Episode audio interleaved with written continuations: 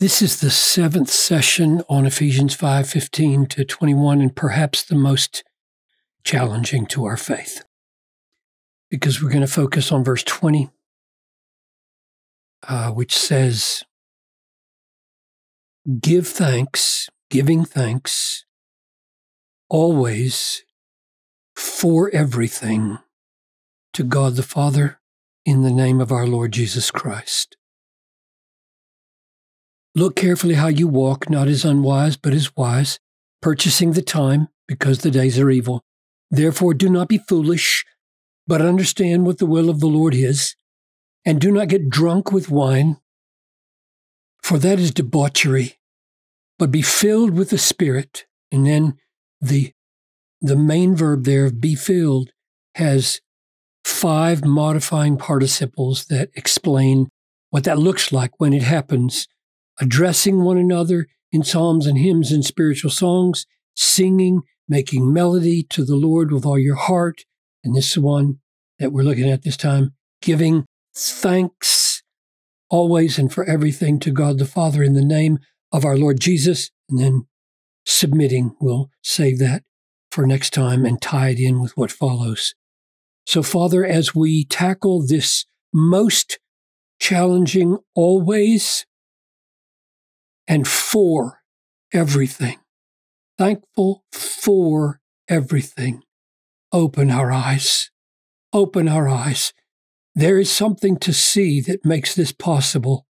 And it is so stunningly strange and wonderful. We need your help. I ask for it. In Jesus' name. Amen.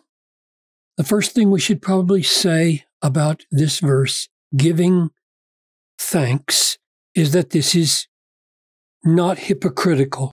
In other words, it's not like telling your child on Christmas Day who just received a gift from his friend or grandparent or parent, something he did not want, and his mom tells him, Say thank you.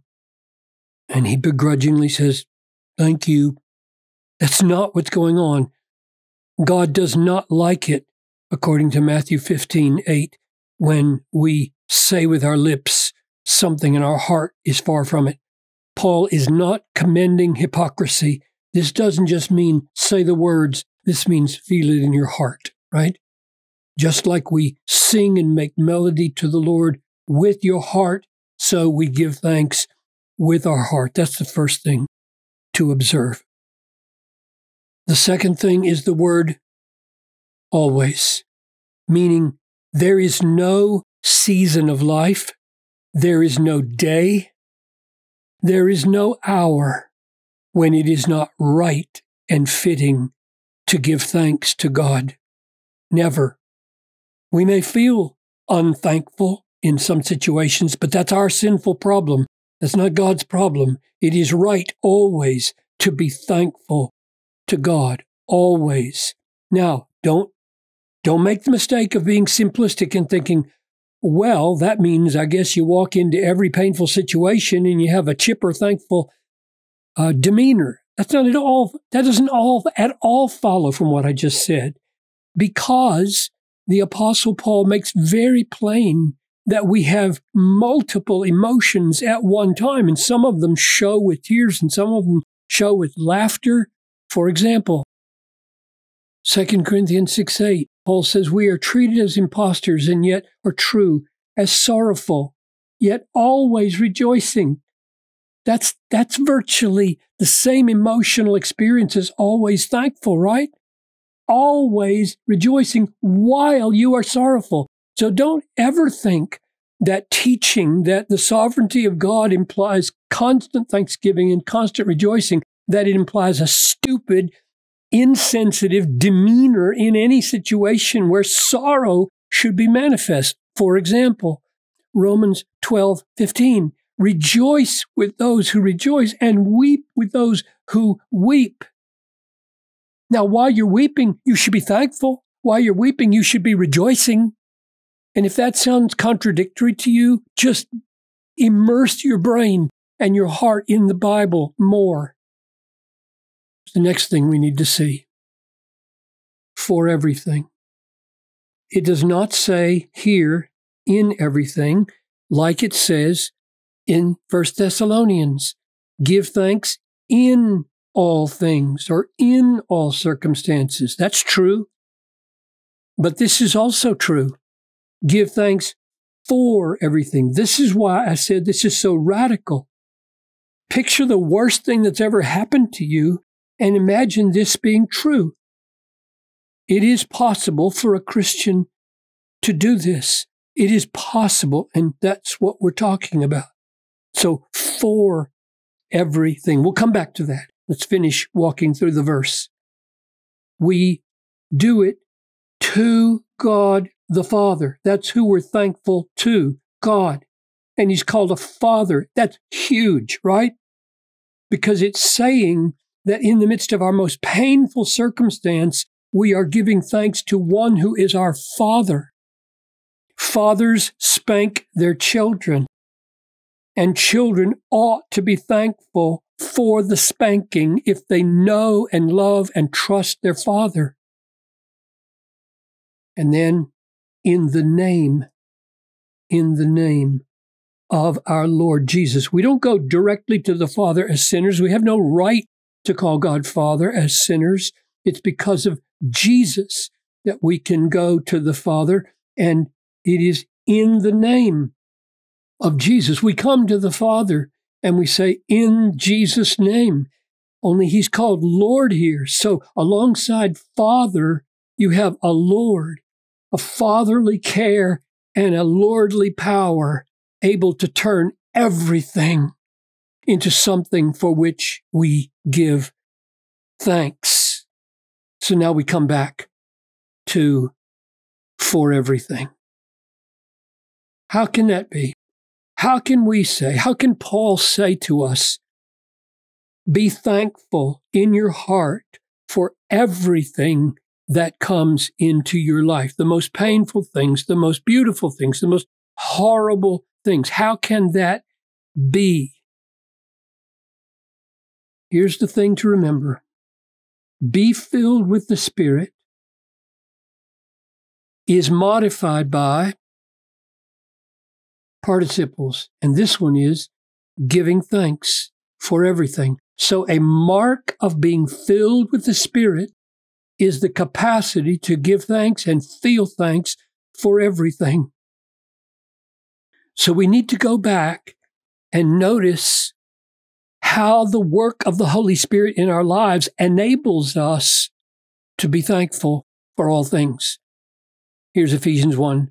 Paul is praying that the God of our Lord Jesus Christ, the Father of glory, may give you a spirit of wisdom and revelation. So if we're full of the Holy Spirit, this is going to happen. We're going to have a spirit of wisdom and of revelation in the knowledge of God.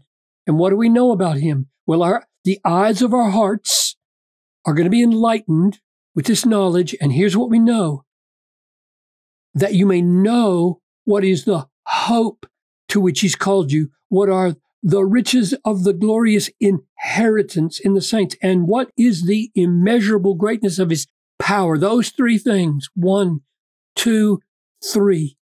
It's, it's the Holy Spirit, fullness of the Holy Spirit that enables you to know God. If you don't know God, if you don't know hope, if you don't know inheritance, and especially if you don't know power towards those who believe, able to turn every horrible thing for our good, you will not be able to give thanks in all things. You have to know God. So, where's the evidence that God's at work in all things so that we can give thanks? Ephesians chapter 1 In Christ we have obtained an inheritance, having been predestined according to the purpose of Him who works all things according to the counsel of his will. Now you need to stop here and ask, do I believe this or don't I? God, our Father, through the Lord Jesus, works all things according to the counsel of his will. And you need to ask, number one, does he do that? And is he good? Is his will good for his children? Or does he hate his children? God never hates his children. He never does anything to his children that is not good for them, ever. It's all grace for his children. But there it is all things from his will. He is good. Therefore, thanks. That's how it follows. Or here's Philippians 1. It has been granted to you, freely granted as a gift, that for the sake of Christ you should not only believe, but suffer. It's a gift. God brings suffering into the life of his children for wise purposes. And here it is again Romans 5. We rejoice in our sufferings, really. If you're rejoicing in them, then you're thankful for them. Wouldn't make any sense to say I rejoice in them, but I'm not thankful for them.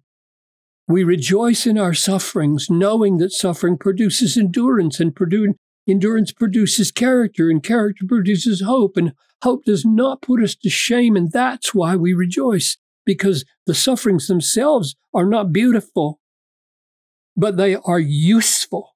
Oh my, what purposes God has for us. He will not put us to shame. He will produce hope as we trust Him. Or here's 2 Corinthians 12. Christ said to me, My grace is sufficient for you. My power is made perfect in weakness. Therefore, I will boast all the more gladly of my weaknesses. Boast, be thankful for, so that the power of Christ may rest upon me. For the sake of Christ, then, I am content and thankful with weaknesses, insults, hardships, persecutions, and calamities, because when I am weak, then am I strong.